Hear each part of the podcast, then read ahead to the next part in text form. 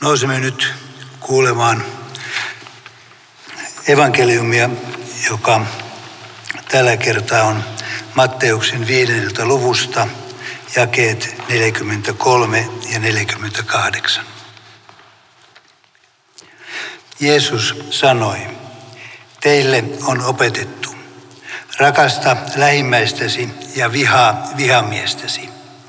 Mutta minä sanon teille, Rakastakaa vihamiehienne ja rukoilkaa vainoijienne puolesta, jotta olisitte taivaallisen isänne lapsia.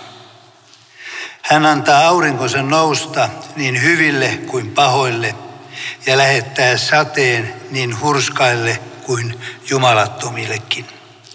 Jos te rakastatte niitä, jotka rakastavat teitä, minkä palkan te siitä ansaitsette? Eivätkö publikaanitkin tee niin? Jos te tervehditte vain ystävienne, mitä erinomaista siinä on? Eivätkö pakanatkin tee niin? Olkaa siis täydellisiä, niin kuin teidän taivaallinen isänne on täydellinen. Tämä on pyhä evankeliumi.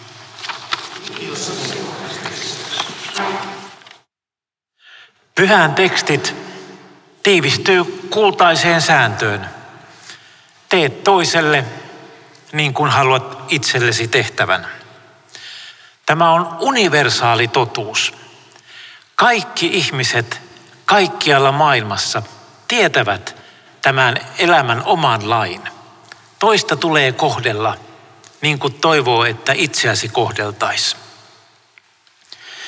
Jumala on siis antanut meille välineet joiden avulla tiedetään, miten eletään tätä vaakasuoraa elämää. Eli miten eletään suhteessa toisiimme. Siksi kaikkialla maailmassa ihmisillä on mahdollisuus rakentaa toimivia yhteisöitä, toimivia yhteiskuntia, toimivia kulttuureita. Toisen ihmisen kohtelun ja kohtaamisen taito on universaali. Mutta entä tämä pystysuora suunta, ihmisen suhde Jumalaan? Onko kaikilla ihmisillä maailmassa mahdollisuus avautua suhteeseen Jumalan kanssa? Onko pelastus saavutettavissa kaikkialla maailmassa, riippumatta siitä, milloin ja minne päin maailmaa on syntynyt? Apostolien teoissa nimittäin sanotaan niin, että kukaan muu ei voi pelastaa kuin hän. Tuo nimi on Jeesus Kristus. Ei ole mitään muuta nimeä taivaan alla ihmiselle annettu pelastajaksi kuin tuo nimi. Mutta tästä herää kysymys, eiväthän kaikki ole kuulleet Jeesuksesta. Itse asiassa suurin osa koskaan eläneistä ihmisistä on elänyt evankeliumin ulkopuolella. He ovat niitä, jotka ovat eläneet ennen kristinuskon syntyä ja niitä, jotka ovat eläneet kristinuskon vaikutuspiirin ulkopuolella. Kun kristinuskon uoma on levinnyt maailmaan, niin aina on ollut iso osa maailmaa, maailmankolkkia, jossa vapahtajan nimeä ei ole kuultukaan.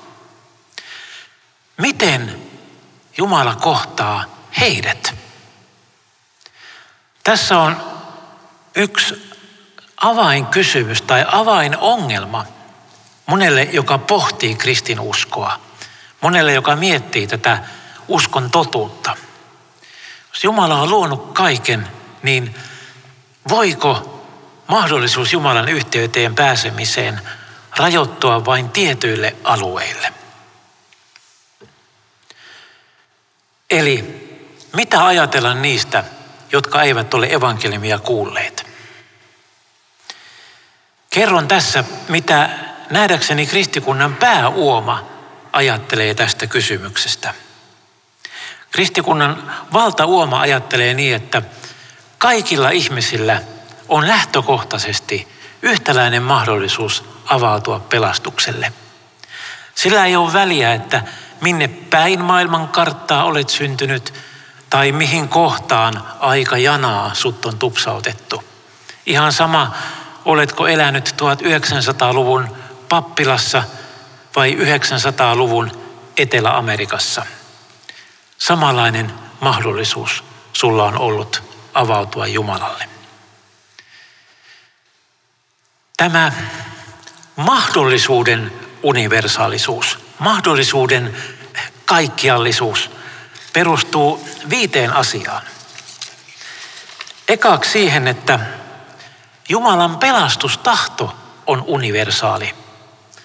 Timoteus kirjeessä sanotaan, että Jumala tahtoo, että kaikki ihmiset pelastuisivat ja tulisivat tuntemaan totuuden.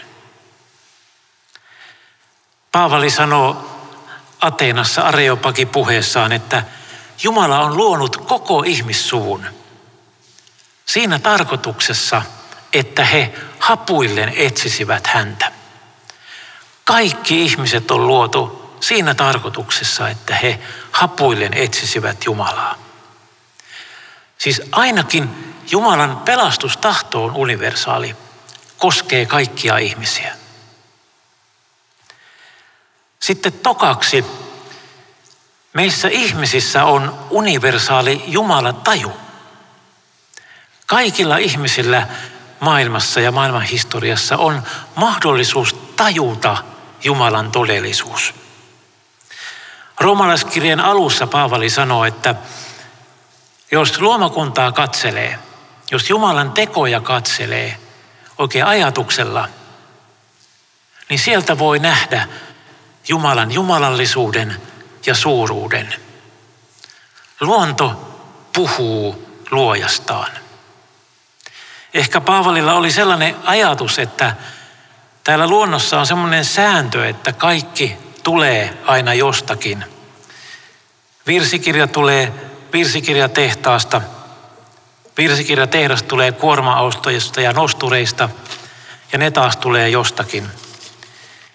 Ja tätä ketjua laajennetaan niin, että kaikki, koko universumikin tulee jostakin. Joku on tällä luonut ja yleensä aina luoja omistaa luotunsa. Niinpä maailmankaikkeus kuuluu sitä suuremmalle, sitä valtavammalle, sitä mahtavammalle, kaikkivaltialle. Tällä tavalla luomakunta puhuu jokaiselle järjelle – siitä, että se on luotu. Sen takana on joku suurempi. Jos käännät roomalaiskirjettä seuraavalle sivulle, niin siellä Paavali kertoo siitä, että myös oman tunnon taju on universaali. Kaikkien ihmisten sydämiin on kirjoitettu Jumalan lain tai Jumalan tahdon vaatimus. Tämmöinen eettisyyden vaatimus. Kaikki ihmiset tajuaa, että joku minua suurempi vaatii minua elämään oikein. Toki eri kulttuureissa on erilaisia käsityksiä siitä, että mikä on oikein. Vaikka erilaisia käsityksiä siitä, että miten kohdellaan naisia tai lapsia. Me sanotaan näin, että oman tunnon sisältö vaihtelee jonkin verran kulttuurittain. Mutta oman tunnon idea, se ei vaihtele. Oman tunnon idea, se, että on oikeat asiat ja väärät asiat ja oikeat asiat velvoittavat. Ja ne ei ole ihmisten sopimia asioita, vaan ne on ihmistä suuremmasta lähtöisin. Tällä tavalla oman tunnon veto ja velvoittavuus kertoo Jumalasta, Jumalan pyhyydestä ja oikeamielisyydestä ja Jumalan kutsusta hyvään elämään.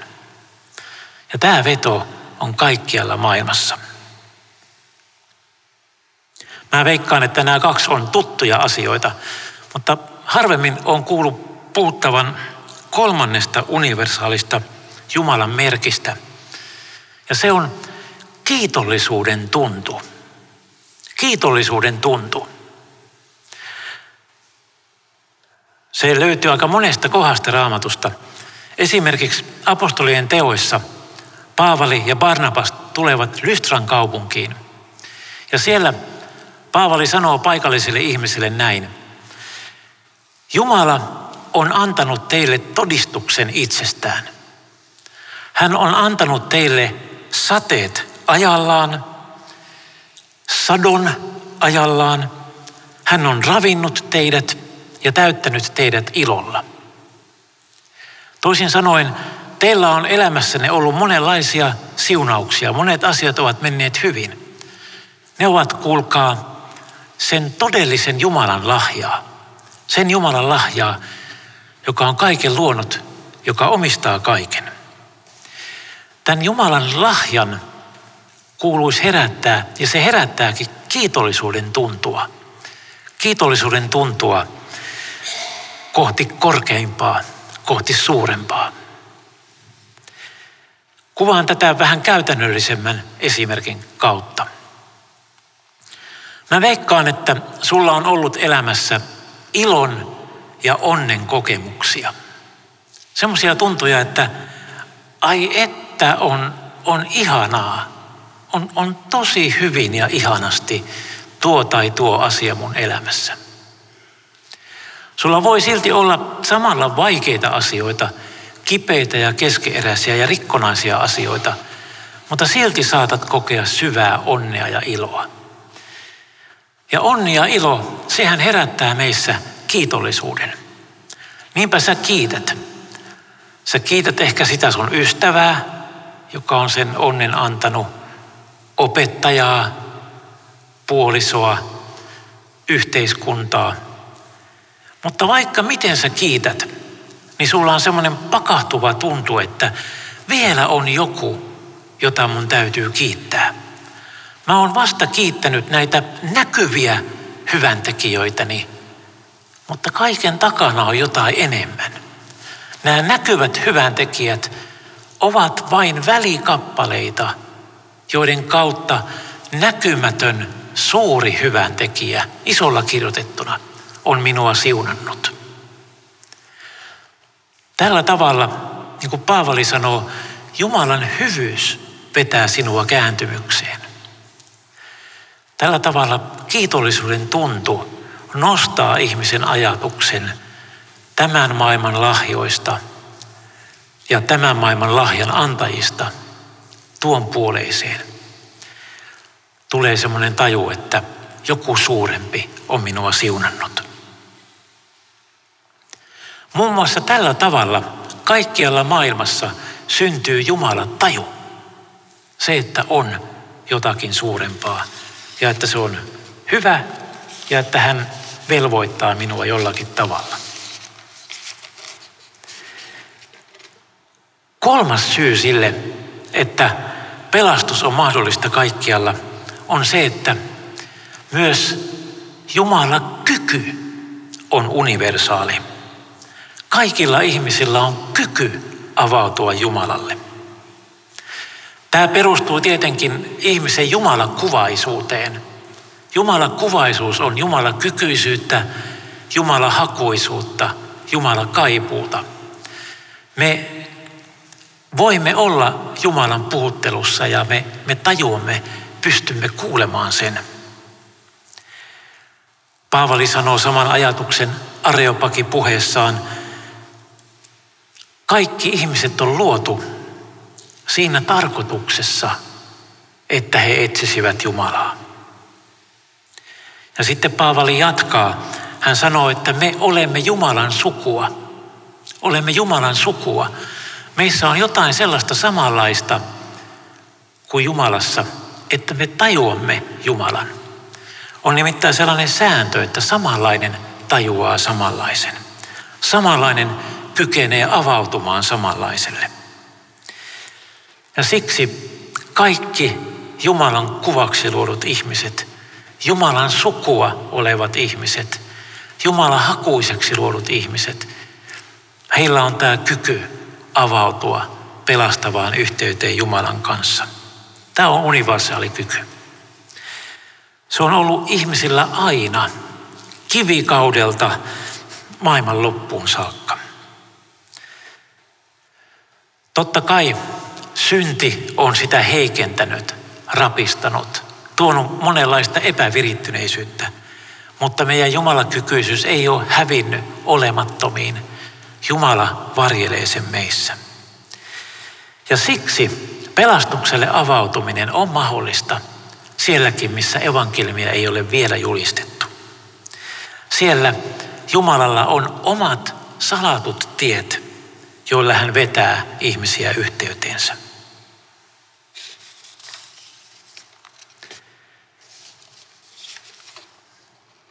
Universaali pelastustahto, universaali Jumala taju, se on niin kuin päässä. Universaali Jumala kyky, olisiko se täällä sydämessä? Entä se, että kuitenkin sanotaan, että pelastus on vain Jeesuksen nimessä?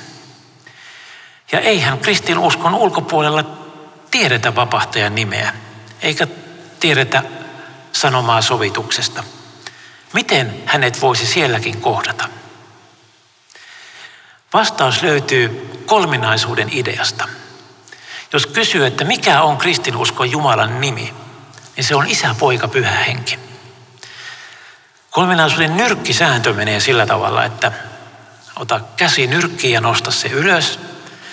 Tämä nyrkki kuvaa Jumalan olemusta. Yksi jumalallinen olemus. Ja sitten nosta kolme sormea pystyyn. Älä aloita keskisormesta, vaan peukalosta. Peukalo, etusormi, keskisormi. Tämä tarkoittaa sitä, että yhdestä jumalallisesta olemuksesta eriytyy kolme persoonaa. Se oikea sana on eriytyy. Yksi jumalallinen olemus eriytyy, elää kolmena persoonana. Sinä taas olet ihminen, yksi inhimillinen olemus, joka elää yhtenä persoonana sinuna. Mutta Jumala on kolmipersoonainen. Ja ne kolme toimii aina yhdessä, niin kuin näitä sormeja ei voi irrottaa tästä nyrkistä. Siksi sanomme, että kolmi yhteinen. Ja näin ollen, siellä missä isä toimii, siellä on läsnä aina poika, Jeesus Kristus ja siellä on läsnä aina pyhä henki. Tästä syystä pelastus on saavutettavissa kaikkialla. Kristus on kaikkialla, koska Jumala on kaikkialla. Se on ihan niin kuin ykkösopin kohtia tämä Jumalan kaikkiallisuus. Jumala leviää universumin joka soppeen. Tosin mulla on semmoinen tuntu, että tuota Jumalan kaikkiallisuutta ei aina oikein ymmärretä oikein. Se tulee esiin silloin, kun joku tähtitieteilijä, kosmologi ajattelee, että rakennetaanpa jonkunlainen kari, karikko kristittyjen uskonlaivalle. Tai tehdään semmoinen valtava oja, jonka yli kristitytkään ei pääse hyppäämään. Kuvataan tämä maailmankaikkeuden valtavuus – Tämähän on aivan valtavan suuri tämä maailmankaikkeus. On käsittämättömät mittasuhteet sekä makrosuuntaan että mikrosuuntaan. Täällä on aivan mielettömän pieniä rakenteita. Ja sitten ajallisesti tämä on järjettömän pitkä prosessi tämä universumi. Ja sitten sanotaan, että mitä väliä ihmisellä voi olla Jumalalle, kun ihminenhän on ihan mitätön rikkahippu elää hetken ja sitten häntä ei ole. Eikö ajatus siitä, että Jumala kutsuu ihmistä ystävyyteen kanssaan, eikö siinä ole kokonaan unohdettu nämä todellisuuden valtavat mittasuhteet? Näin joskus esitetään. Mutta Jumalan kaikkiallisuus vastaa tähän kysymykseen sillä tavalla, että Jumalan kaikkiallisuus tarkoittaa ei sitä, että Jumala on valtavan suuri kokoinen. Leikitään tätä kirkkosali olisi maailmankaikkeus. Semmoinen vähän lapsellinen ajatus Jumalasta on se, että Jumala on valtavan suuri, hän ikään kuin laajenee ja täyttää tämän koko huoneen. Jos Jumala ajatellaan suuri kokoisena, niin silloinhan me ollaan tosi pieniä hänelle ja jotkut voi olla kaukana ja jotkut lähellä. Mutta Jumalan kaikkiallisuus ei tarkoita sitä, että hän suuri kokoisena levittäytyy koko universumiin, vaan hän ikään kuin monistuu. Monistuu niin, että sama Jumala sijaitsee universumin jokaisessa pisteessä. Se sama Jumala istuu siinä sun vieressä. Jos virsikirjalla kävelee kärpänen, niin Jumala kulkee sen kärpäsen vierellä. Ja sitten sama Jumala pitää tätä kirkkosalia sylissään. Tai jos käytetään tämmöistä pikselikuvaa, että televisioruudussa on pikseleitä, niin Jumala, koko Jumala sijaitsee jokaisessa pikselissä. Ja se merkkaa sitä, että Jumalalle ei mikään ole suurta tai pientä. Jumalalla ei oikeastaan ole omakohtaista kokemusta siitä, että mikä on suuri esine tai pieni esine. Jumala ei tiedä, että mikä on kaukana, kun, hän on joka paikassa. Tämä aika hullua. Jumala ei tiedä, mitä tarkoittaa matkustaa kauas, kun hän on joka pisteessä. Ja samalla tavalla tässä suhteessa aikaan Jumala toimii toisella tavalla. Jumala sijaitsee tai elää joka hetki ajan joka hetkeä. Kuvaan tätä esimerkillä. Katsot vanhan ajan elokuvaa, semmoista filmirullaa. Se filmirulla on pitkä, hirveän suuri määrä yksittäisiä kuvia. Sä alat väsymään.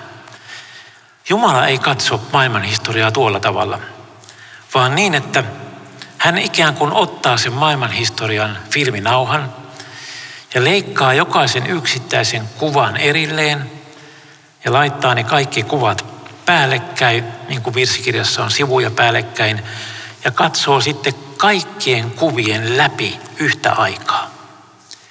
Ja silloin hän näkee samalla hetkellä sinun koko elämäsi ja tämän meidän aurinkokunnan koko historian. Hän ei näe niissä ajallista eroa. Hän ei ajattele, että sinun elämä on lyhyt ja mitätön, aurinkokuntasi eli pitkään ja arvokkaasti. Tällä tavalla, tätä tarkoittaa Jumalan iankaikkisuus. Hän elää jokaista hetkeä, joka hetki. Siksi näin siis kristiusko vastaa kysymykseen, että miksi yksittäisellä ihmisellä voi olla merkitystä Jumalalle näin suuressa maailmankaikkeudessa. Jumala sijaitsee kaikkialla, universumin jokaisessa sopessa, sinun sydämessä myös. Ja Jumala elää joka hetkeä samalla kertaa. Tämä oli vähän sivujuoni. Mä olin kertomassa sitä, että, että kolminaisuuden nyrkkisäännöstä seuraa se, että Kristus on kaikkialla kohdattavissa. Kaikkialla on mahdollista uskoa Kristukseen, koska usko ei ole ensisijaisesti tieto ja mielipide päässä, vaan se on sitä, että sydän vastaanottaa Kristuksen ja Kristus asuu siellä. Tässä onkin minusta yksi ihan mahtava evankeliumi. Jos Kristus tuntu tai vakaumus jotenkin häviää sun päästä, niin ei se häviä sun sydämestä. Kristus asuu sinussa epäuskon ja toivottomuudenkin hetkellä. Kristus on universaali. Ja sitten Kristuksen hankkima sovitus, ristin sovitus, sekin koskee kaikkia ihmisiä. Ensimmäisessä Johanneksen kirjeessä sanotaan tosi hienosti, että hän on meidän syntiemme sovittaja, siis meidän kristittyjen, me jotka tunnemme hänet, tiedämme evankeliumin. Ja sitten tämä virke jatkuu, eikä vain meidän, vaan koko maailman. Hän ei ole vain meidän kristittyjen syntien sovittaja, vaan hän on koko maailman sovittaja. Ristillä hankittu pelastus kattaa, ulottuu kaikkiin ihmisiin. Niihinkin, jotka eivät ole rististä kuulleetkaan. Sen nojalla vanhan testamentin pyhät pääsevät taivaan autuuteen. Ja sen nojalla kaikkien muidenkin ihmisten synti on sovitettu.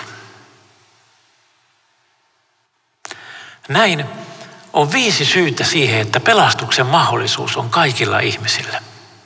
Jumala tahtoo kaikkien pelastuvan. Kaikilla ihmisillä on Jumalan taju. Kaikilla on Jumalan kyky.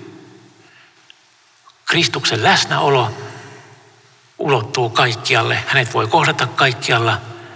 Ja Kristuksen sovitustyö ulottuu kaikkiin ihmisiin.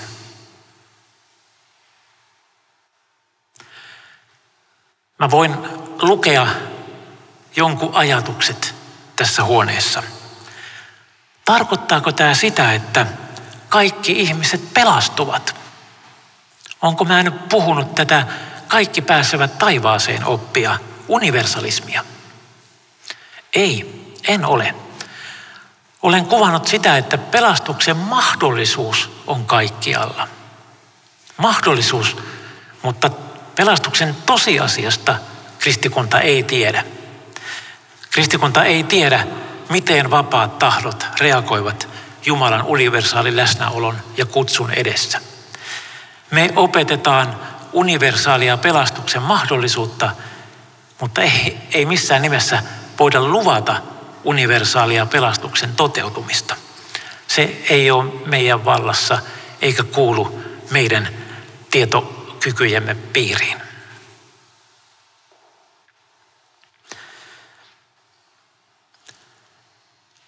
Siellä Ateenassa, kun Paavali puhui siitä ihmisen universaalista Jumalan kyvystä, niin hän käytti Jumalan etsimisestä sanaa hapuilla. Kaikki ihmiset on luotu siinä tarkoituksessa, että he hapuillen etsisivät Jumalaa. Se sana hapuilu tarkoittaa sellaista, kun sokeat hapuilevat ja etsivät tietä. He eivät näe sitä ympäristöä, eivät tarkkaan tiedä missä ovat, mutta löytävät silti perille. Ja tässä on sellainen ajatus takana, että siellä missä pelastuksen yhteyteen tullaan julistetun evankeliumin ulkopuolella, niin siellä ei oikein osata sanoa pelastuksesta mitään. Siellä kun ei tunneta kolmiyhteisen Jumalan nimeä, eikä tiedetä sanomaa sovituksesta. Niinpä Jumalan yhteyteen tullut ei-kristitty on aika jännässä tilanteessa. Hän on pelastuksen sylissä, mutta ei oikeastaan tiedä siitä. Ei osaa, sano, ei osaa sanottaa sitä. Ei osaa sanoa, että kolme yhteinen Jumala on ottanut minut huomaansa. Ehkä hänellä on jotain muita sanoja tälle pyhyyden perille pääsemisen kokemukselle.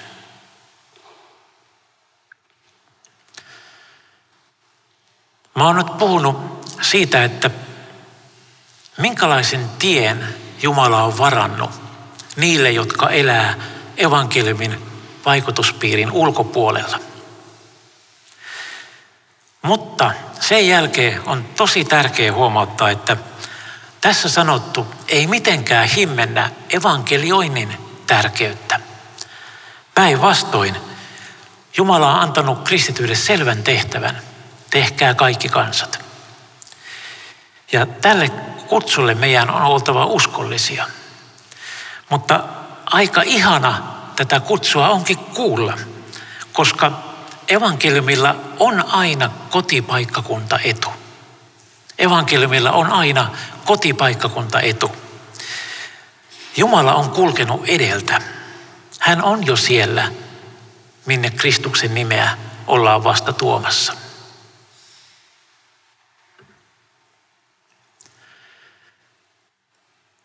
Nyt on aika mun lopettaa. Tekis mieli loppuun sanoa, että ota tästä vastaan se, mikä toimii sinulle, mistä on sulle hyötyä. Ja, ja jätä se, mitä et ymmärrä, mikä ei jotenkin kolahda. Mutta en sano niin, koska joskus käy niin, että, tai mulle ainakin on käynyt niin, että mä kuulen hyviä, viisaita ajatuksia – jotka mun pitäisi ottaa vastaan, mutta mä en ole vielä siihen valmis. Mä tarvin kypsyttelyaikaa ja sitten joskus myöhemmin mä vasta tajuan. Noin se menikin. Siksi se ensimmäinen intuitio ei aina kerro asioista oikein.